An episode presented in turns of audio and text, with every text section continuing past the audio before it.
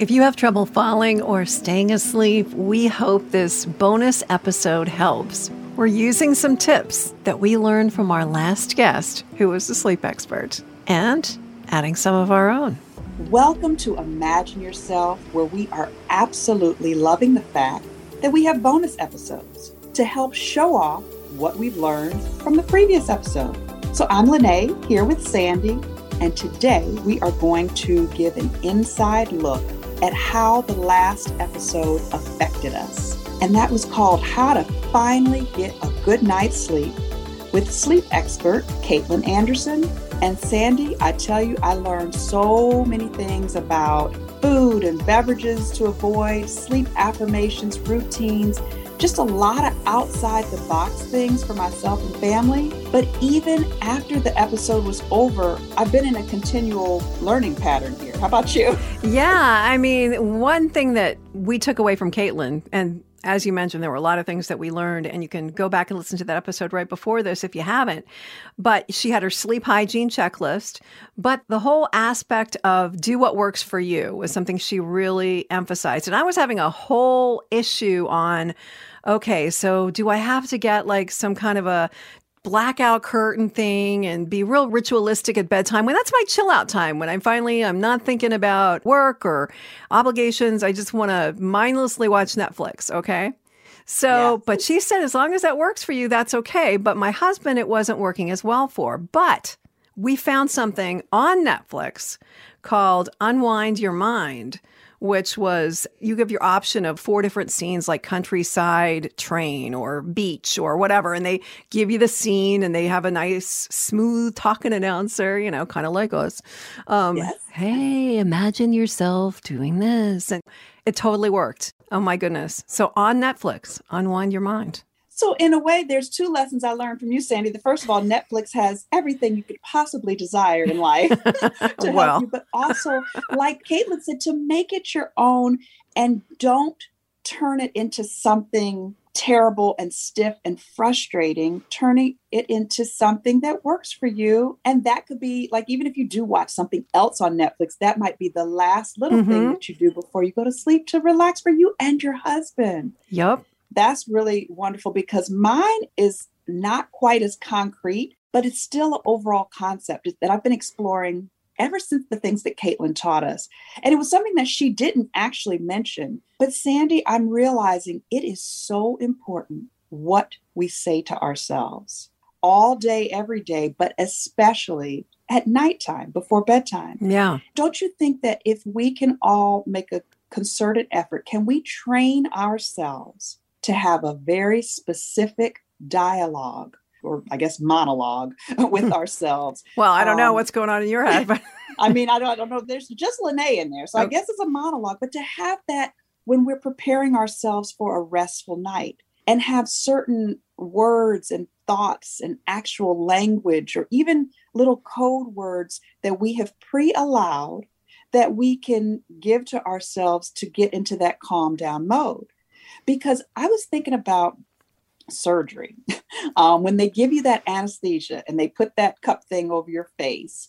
I don't know if you've had surgery. Yeah, yeah, a few okay, times. Okay, so, yeah, yeah, me too. So it was not major surgery, but the doctors and nurses are very intentional about the words that they're saying and the things they're trying to put in your mind as you're slowly about to go under. To yeah. make sure that it's calm and smooth.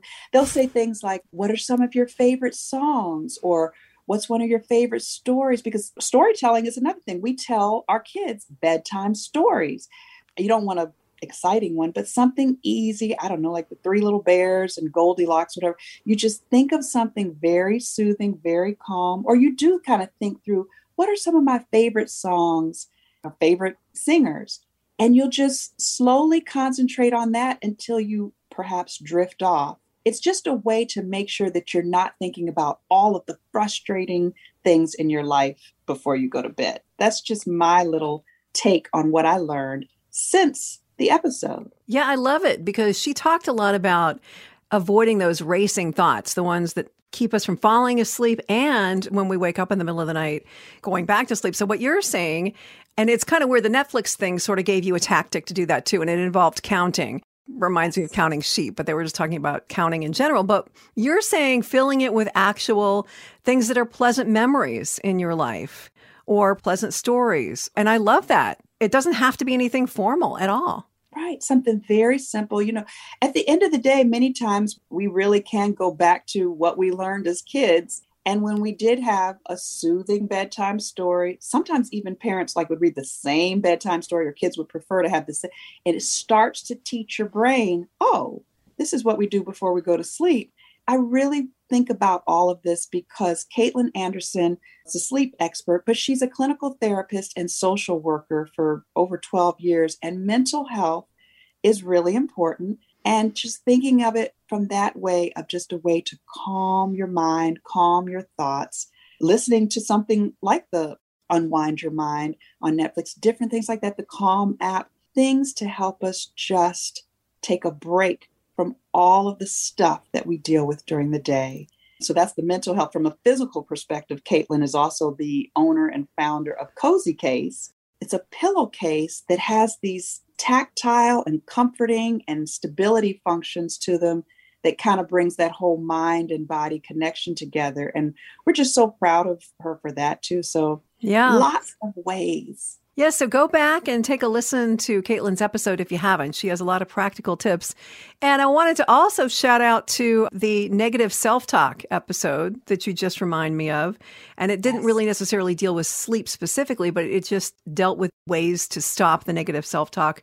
Blaine is a psychotherapist. Saying no to negative self-talk, that's a few episodes back. Yeah, with Blaine Lawson. It was just another way that we're incorporating that link between mental health and physical health that is so important in order to have a good life and good day and yeah. not cranky. Yeah. You know, just to be able to talk to ourselves in different ways and focus our minds on some different things for some different results and a different life.